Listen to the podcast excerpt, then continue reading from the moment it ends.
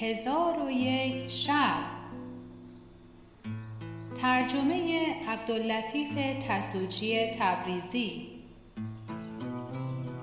راوی فرزانه عالمی.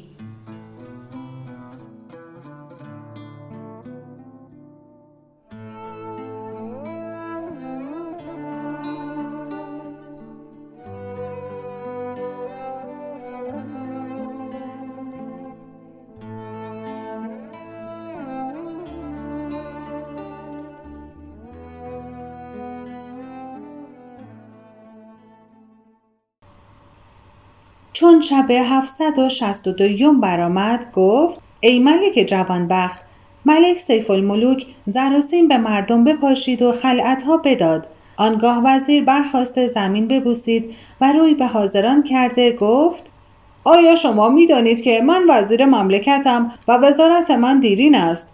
پیش از آن که ملک آسم ابن صفان به سلطنت نشیند من وزیر بودم.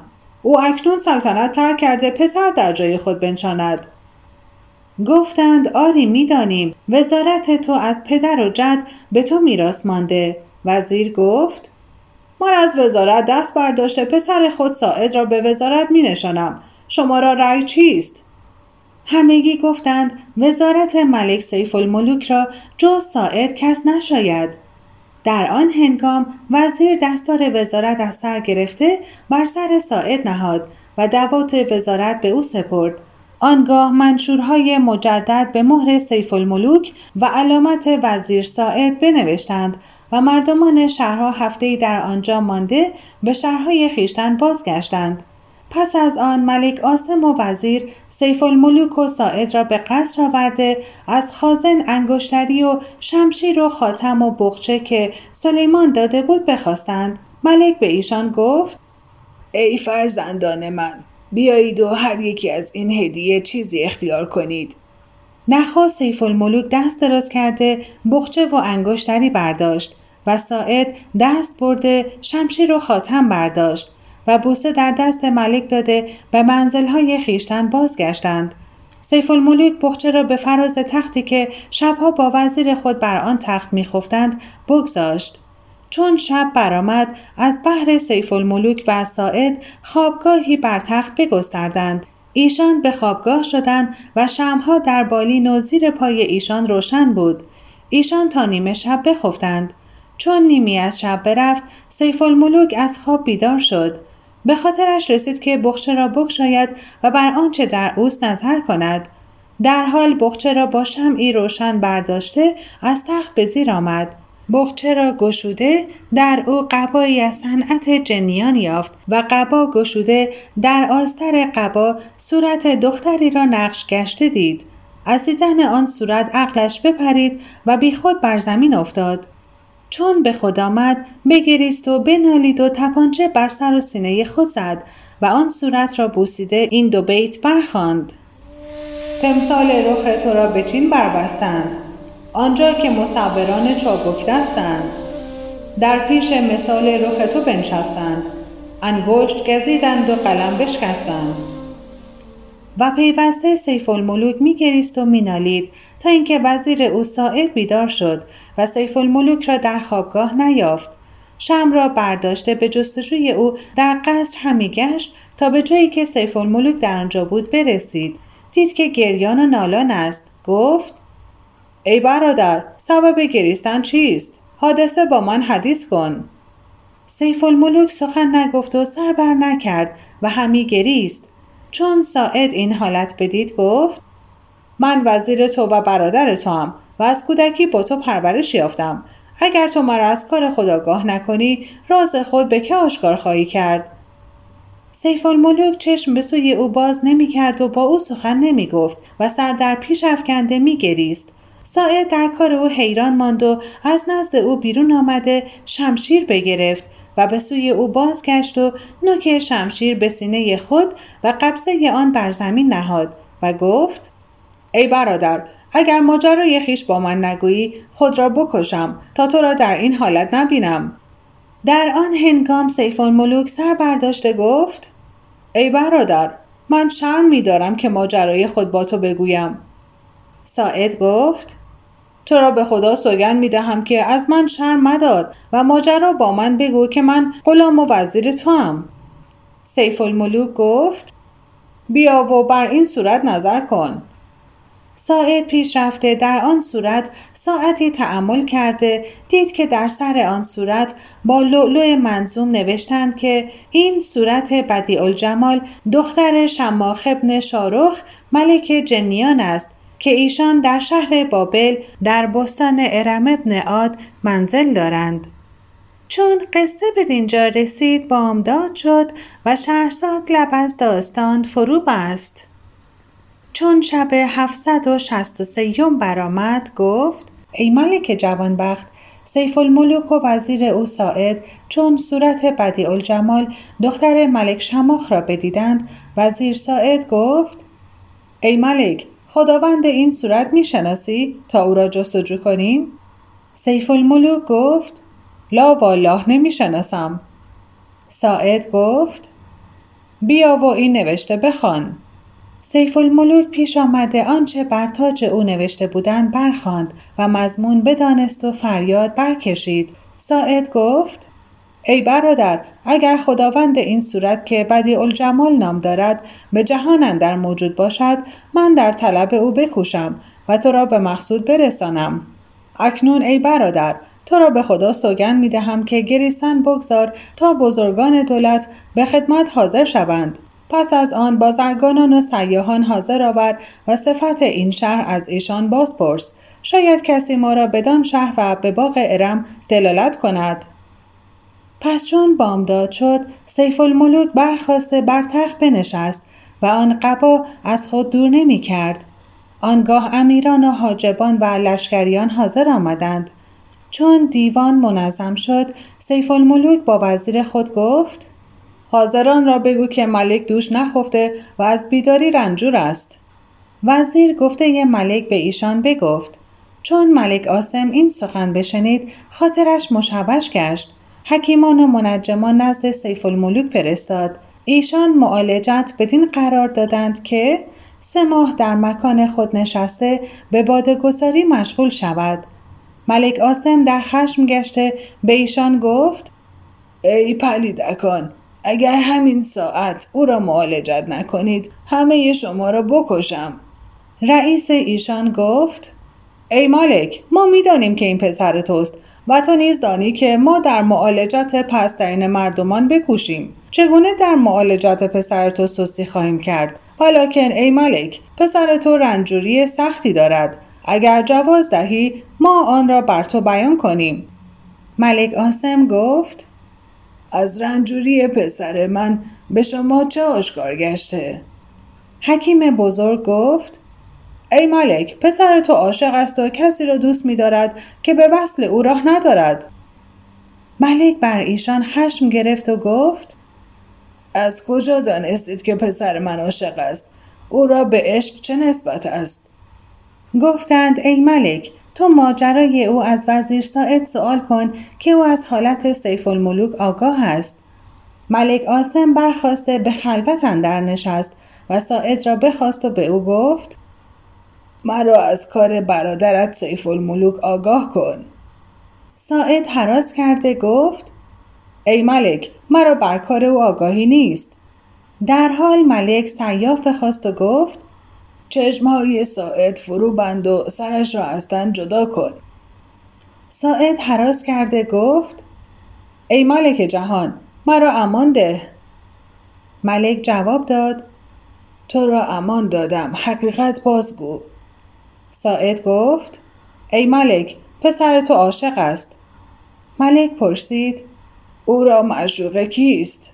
جواب داد به دختری از ملوک جنیان عاشق گشته و صورت او را در قبایی که سلیمان علیه السلام به شما هدیت فرموده بود دیده. در آن هنگام ملک آسم برخواسته نزد پسر خود سیف الملوک شد و به او گفت ای فرزند تو را چه حادثه روی داده؟ و این صورت که تو بر وی عاشق شده ای چیست و از بهر چه مرا آگاه نمی کردی؟ سیف الملوک جواب داد ای پدر من از تو شرم می داشتم و نمی توانستم که این حادثه با تو بگویم. اکنون که حالت من بدانستی در معالجات من بکوش. ملک جواب داد ای فرزند چه توانم کرد که اگر او از دختران انسیان می‌شد در رسیدن به وی حیلتی می توانستم؟ ولکن او از دختران جنیان و رسیدن به دیشان محال است. مگر سلیمان ابن داوود علیه السلام چاره ای کند که جنیان در فرمان او هستند؟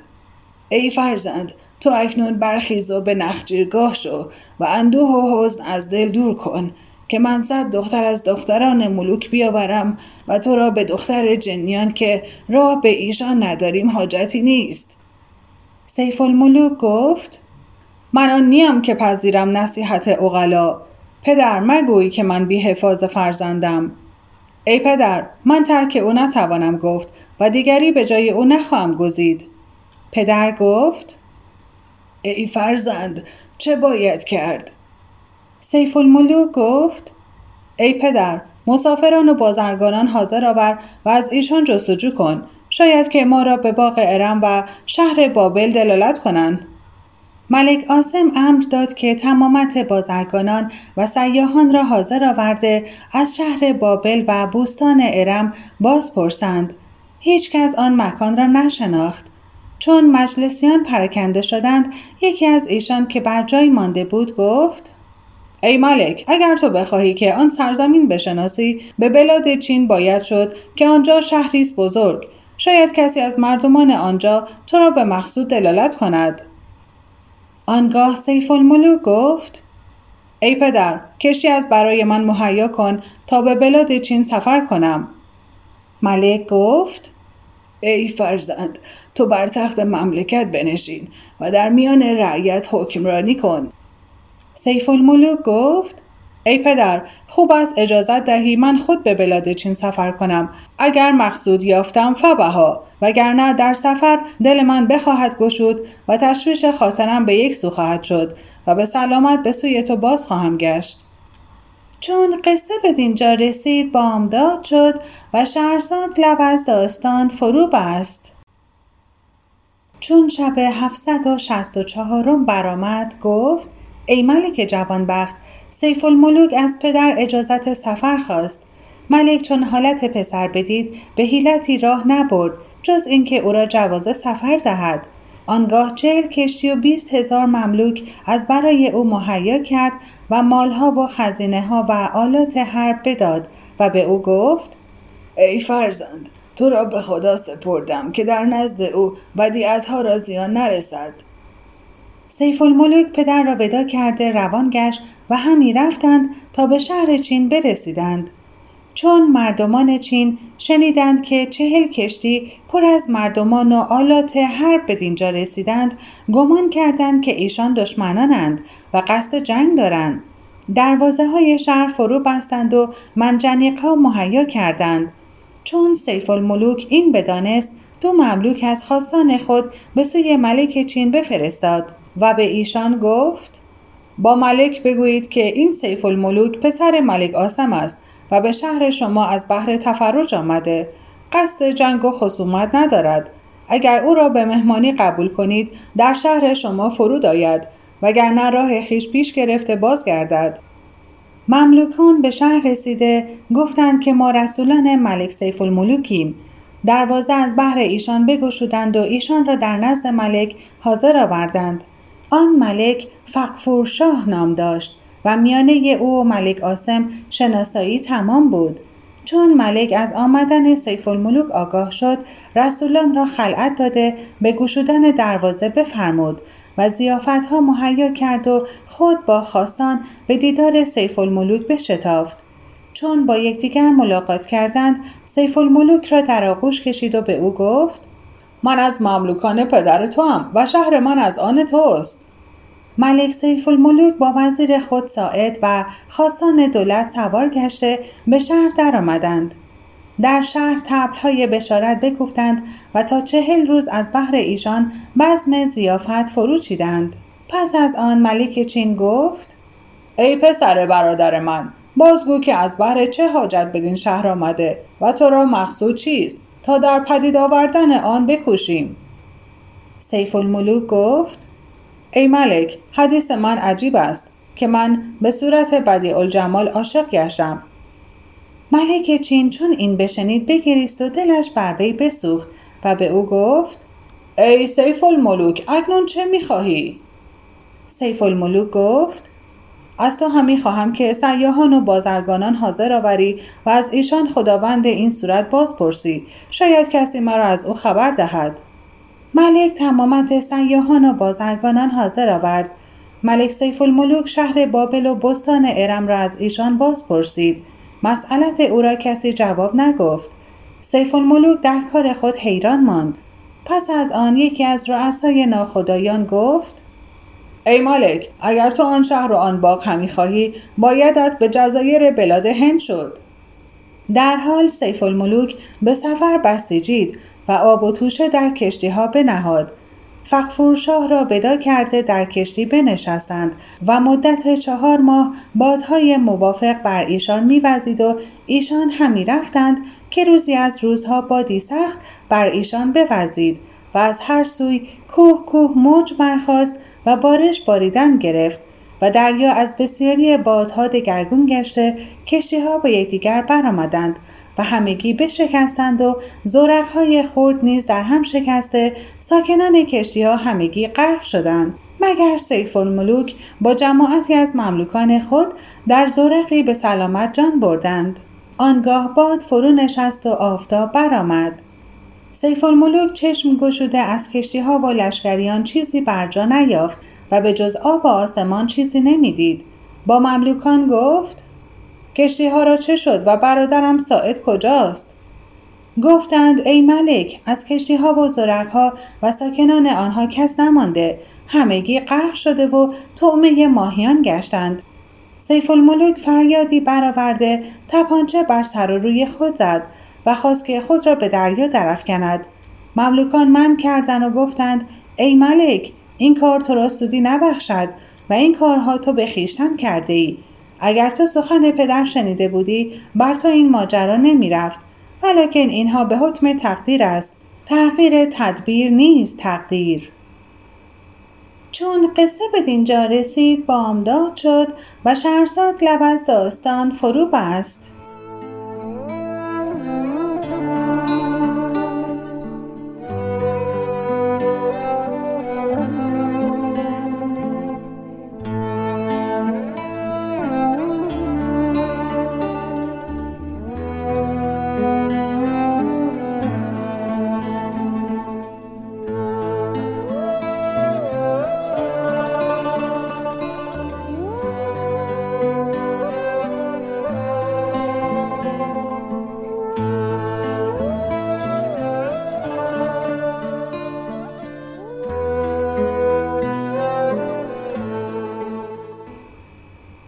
شب 765 برآمد گفت ای ملک جوانبخت خادمان به سیف الملوک گفتند از تقدیر گریزی و گزیری نیست و منجمان هنگام ولادت تو با پدرت گفتند که این پسر را سختی ها روی خواهد داد.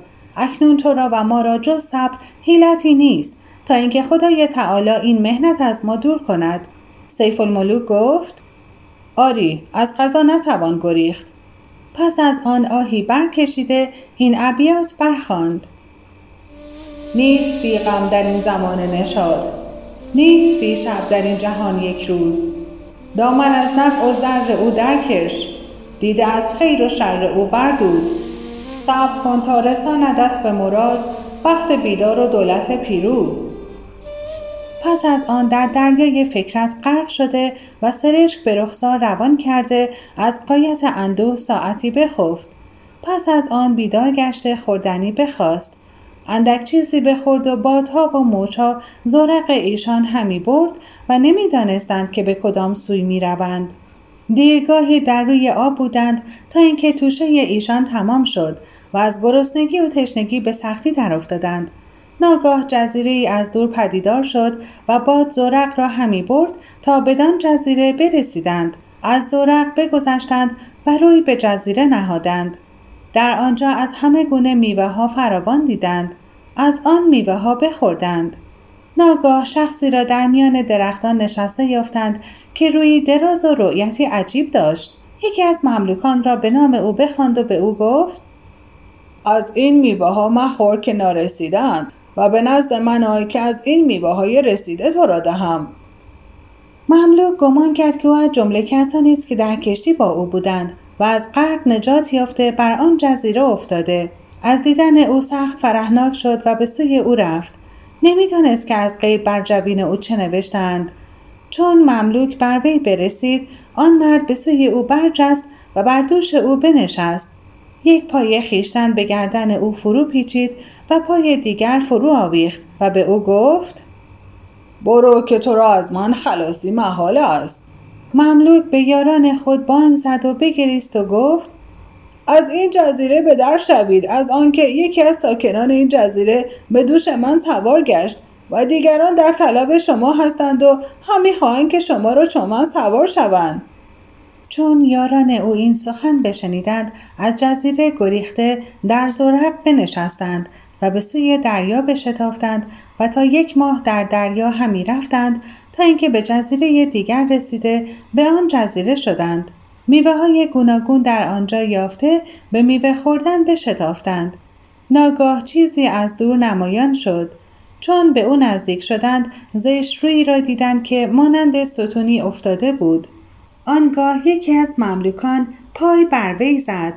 دیدند شخصی است که چشمهای دراز دارد و یک گوش خود را به زیر گسترده و دیگر گوش خود را به روی انداخته. آنگاه آن شخص همان مملوک را که پای بر وی زده بود برو بود و به میان جزیره رفت و در آنجا قولان بودند که آدمیان میخوردند. آن مملوک بانک به یاران خود زد که خیشتن را نجات دهید که این جزیره قولان است و آدمیان هم می‌خورند. چون ایشان این سخن بشنیدند به سوی زورق بشتافتند و به زورق نشسته همی رفتند که پس از روزی چند جزیره دیگر پدید شد. چون بدان جزیره رسیدند در آنجا کوهی دیدند بلند. بر آن کوه فراز رفته درختان بسیار دیدند. از میوه های درختان همی خوردند که ناگاه اشخاصی مهیب که درازی هر یک پنجاه سرا بود و دندانهای ایشان مانند دندان پیل از دهان به در آمده بود پدید گشتند و در آنجا مردی دیدند که بر روی سنگی بزرگ بر پارچه نمدی سیاه نشسته و در دور او زنگیان بسیار ایستادند. آن زنگیان سیف الملوک را با مملوکان او بگرفتند و در برابر ملک خیشتن بداشتند و به او گفتند که ما این پرندگان را در میان درختان دیدیم. دو تن از مملوکان را ذبح کردند و ملک ایشان را بخورد. چون قصه به دینجا رسید بامداد شد و شهرزاد لب از داستان فرو بست. چون شب 766 برآمد گفت ای ملک جوانبخت سیف الملوک به حراس اندر شد و بگریست و آهی برکشیده این ابیات بخواند. بر فرق من ای سپر هر ساعت چندین چه زنی تو من نمی‌دانم. چون سایه شدم ز ضعف در مهنت و سایه خیشتن حراسانم. بیهوش نیم و چو بیهوشان باشم سرعی نیم و به سرعیان مانم. ملک چون گریستن او بشنید گفت این پرندگان خوش آواز هستند. مرا آواز ایشان پسند افتاد. هر یکی از اینها را در قفسی گذارید. در حال زنگیان هر یکی از آنها را در قفسی نهاده از بالای سر ملک بیاویختند که ملک آواز ایشان بشنود. سیف الملوک با مملوکان خود در ها بودند و زنگیان ایشان را تعام و شراب می‌دادند و ایشان ساعتی گریان و ساعتی خندان و گاهی گویان و گاهی خاموش بودند. و ملک زنگیان آواز ایشان خوش می داشت و ایشان دیرگاهی بدین حالت بودند. و این ملک دختری داشت که در جزیره دیگر به شوهر رفته بود. روزی از روزها شنید که در نزد پدر او مرغان خوشاواز هستند. جماعتی به سوی پدر فرستاد و از آن مرغان یکی را بخواست. پدر او سیف الملوک را با سه تن از مملوکان در چهار قفس به سوی دختر فرستاد. چون دختر ایشان را بدید پسندش افتاد. فرمود که ایشان را در بالای سر خود به مکانی بگذاردند. سیف الملوک از این ماجرا در عجب بود و ایام سلطنت را به خاطر آورده میگریست و مملوکان نیز همی گریستند. ولی دختر ملک را گمان این بود که ایشان تقنی می کنند و دختر ملک را عادت این بود که اگر کسی از بلاد مصر یا اقلیم دیگر به نزد او میافتاد و او را از وی عجب میآمد آن شخص را در نزد دختر منزلتی بزرگ پدید میگشت. از قضا دختر ملک چون سیف الملوک را بدید حسن و جمال او را خوش داشت و به او مهربانی می کرد تا اینکه روزی از روزها با سیف الملوک خلوت کرد و از او کام خواست. و و لابه کرد. سیف الملوک دعوت او را اجابت نکرد. دختر ملک بدین سبب در خشم شد و ایشان را به خدمتگزاری بفرمود و گفت که آب و هیمه از برای مطبخ او بیاورند. چهار سال نیز بدان منوال به سر بردند. سیف الملوک از این حالت به جان رسید و کسی را از بهر شفاعت نزد ملکه فرستاد. ملکه سیف الملوک را بخواست و به او گفت اگر تو سخن من بپذیری و حاجت من روا کنی تو را از این ورطه آزاد کنم که به بلاد خیش روی و پیوسته ملکه تذرع و لابه می کرد. سیف الملوک دعوت او نمیپذیرفت. ملکه خشمناک گشته از او اعراض کرد و سیف الملوک و مملوکان او در جزیره به همان حالت بودند. دختر ملک از ایشان آسوده خاطر بود و یقین می داشت که ایشان را از آن جزیره خلاصی محال است و ایشان دو روز و سه روز از ملکه قایب می گشتند و از بحر جمع آوردن هیزم به اطراف جزیره می رفتند و از آنجا هیزم به مطبخ ملکه می آوردند تا اینکه پنج سال بدین منبال بگذشت. اتفاقا روزی از روزها سیف الملوک با مملوکان در کنار دریا نشسته در سرگذشت خیشتن حدیث می گفتند. آنگاه سیف الملوک را از پدر و مادر و برادر خود ساعد یاد آمده بگریست و مملوکان نیز بگریستند. پس از آن مملوکان گفتند ای ملک زمان تا کی گریان شویم که گریه ما را سودی نخواهد بخشید و این کارها به قلم تقدیر بر جبین ما نوشته بودند و ما را جز صبر چاره نیست. سیف الملوک گفت ای برادران در خلاصی خیشتن چه حیلت کنیم؟ مملوکان گفتند ای ملک ما را به خلاصی راهی نیست مگر اینکه خدای تعالی از فضل خود ما را برهاند. سیف الملوک گفت مرا به خاطر می رسد که بگریزیم شاید از این رنج راحت یابیم. مملوکان گفتند ای ملک از این جزیره به کجا توان گریخت که همه قولانند و گوشت آدمیان خورند و به هر سو که روی ما را دریابند؟ آنگاه دختر ملک بر ما خشم آورد. سیف الملوک گفت مرا چیزی به خاطر می رسد که شاید خلاص ما در آن باشد. گفتند ای ملک رأی ثواب تو راست. سیف الملوک گفت از درختان ببرید و از پست آنها رسنها فرو تابید و درختان را به یکدیگر ببندید و او را فلکی ساخته بر روی دریا بیاندازید از این میوه ها در آنجا جمع آورید تا به روی او بنشینیم. شاید که خدای تعالی ما را نجات دهد و از دست این پلیدک برهاند. همگی گفتند ای ملک این رئیس نیکو. در حال برخواسته درختان ببریدند و رسنها تابیدند و تا یک ماه روزها ایشان را کار همین بود. چون هنگام شام می‌شد پاره هیزم برداشته به مطبخ دختر ملک می‌رفتند و همه روزه ایشان را ساختن فلک کار بود تا او را تمام کردند. چون قصه به دینجا رسید بامداد شد و شهرزاد لب از داستان فرو بست. چون شب 767 برآمد گفت ای ملک جوانبخت سیف الملوک با مملوکان خود چون فلک را تمام کردند او را در دریا افکندند و از میوه های جزیره در آنجا جمع آوردند و بر فلک نشسته روان گشتند تا چهار ماه برفتند و نمی‌دانستند که به کدام سوی می روند. آنگاه توشه ایشان تمام شد و در گرسنگی و تشنگی به سختی در افتادند. ناگاه روزی دریا کف آورد و موجها برخاست نهنگی مهی پدید گشت و دست دراز کرده یکی از مملوکان برو بود و به دهان گذاشته فرو برد. چون سیف الملوک حالت بدید سخت بگریست و از مکانی که نهنگ بود دور گشتند و در نزد او یک مملوک بیش نماند و پیوسته همی رفتند تا اینکه کوهی بلند پدید شد. از دیدن کوه فرهناک گشتند. پس از آن جزیره دیدند. در راندن فلک بشتابیدند. و ایشان در این حالت بودند که ناگاه موجها برخواسته دریا در حالت دگرگون شد. نهنگی دیگر سر بر کرده مملوکی را که از مملوکان سیف الملوک بر جای مانده بود بگرفت و او را فرو برد. سیف الملوک تنها ماند. چون به جزیره رسید با مشقتی بسیار به کوه برآمد. در کوه بیشه یافته در آن بیشه شد. از میوه های درختان بخورد. ناگاه در فراز درختان بوزینگان دید که هر یکی از اشتری بزرگتر بودند. سیف الملوک از آن بوزینگان سخت بترسید. آنگاه بوزینگان از درختان فرود آمده او را از هر سوی احاطه کردند و به اشارت به او گفتند که بر اثر ایشان برود. پس بوزینگان برفتند و سیف الملوک بر اثر ایشان همی رفت تا به قلعه محکم و بلند برسیدند.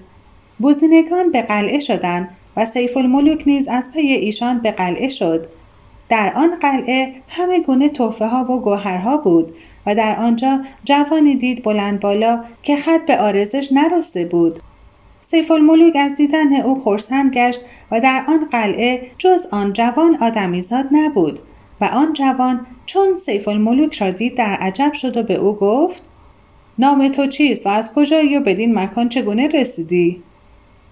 سیف الملوک گفت به خدا سوگن من بدین مکان به میل خود نیامدم و این مکان مرا مقصود نبود و من از مکانی به مکانی از بحر مطلوب خود هم می گردم. جوان گفت مطلوب تو چیست؟ سیف الملوک گفت اسم من سیف الملوک است و پدرم ملک آسم نام دارد. پس از آن ماجرای خویش از آغاز تا انجام به او حکایت کرد. در حال آن جوان در خدمت سیف الملوک بر پای ایستاد و گفت ای ملک زمان من در مصر بودم شنیدم که تو به بلاد چین سفر کردی. این بلاد کجا و بلاد چین کجا؟ این کاریست عجیب. سیف الملوک گفت سخن تو راست است ولی من از بلاد چین به بلاد هند سفر کردم. بادی بر ما بیامد کشتی های ما را بشکست. پس تمامت ماجرا از بحر او بیان کرد. آن جوان گفت ای ملک زاده تو را آنچه از سختی های قربت روی داده بس است. منت خدای را که تو را بدین مکان برسانید. اکنون در نزد من بنشین تا من زنده ام با تو الفت گیرم و پس از من پادشاهی این بلاد از آن تو باشد که این شهر حد و پایان ندارد و این بوزینگان خداوندان صنعتند و هرچه بخواهی در این مکان یافت شود. سیف الملوک گفت ای برادر من در مکانی نخواهم نشست تا حاجت من براید یا عجال من برسد. پس از آن جوان روی به بوزینه کرده اشارتی بنمود. بوزینه ساعتی قایب شد. وقتی که باز آمد بوزینه دیگر با او بود که فوته حریر در میان داشت. آنگاه سفره بگستردند.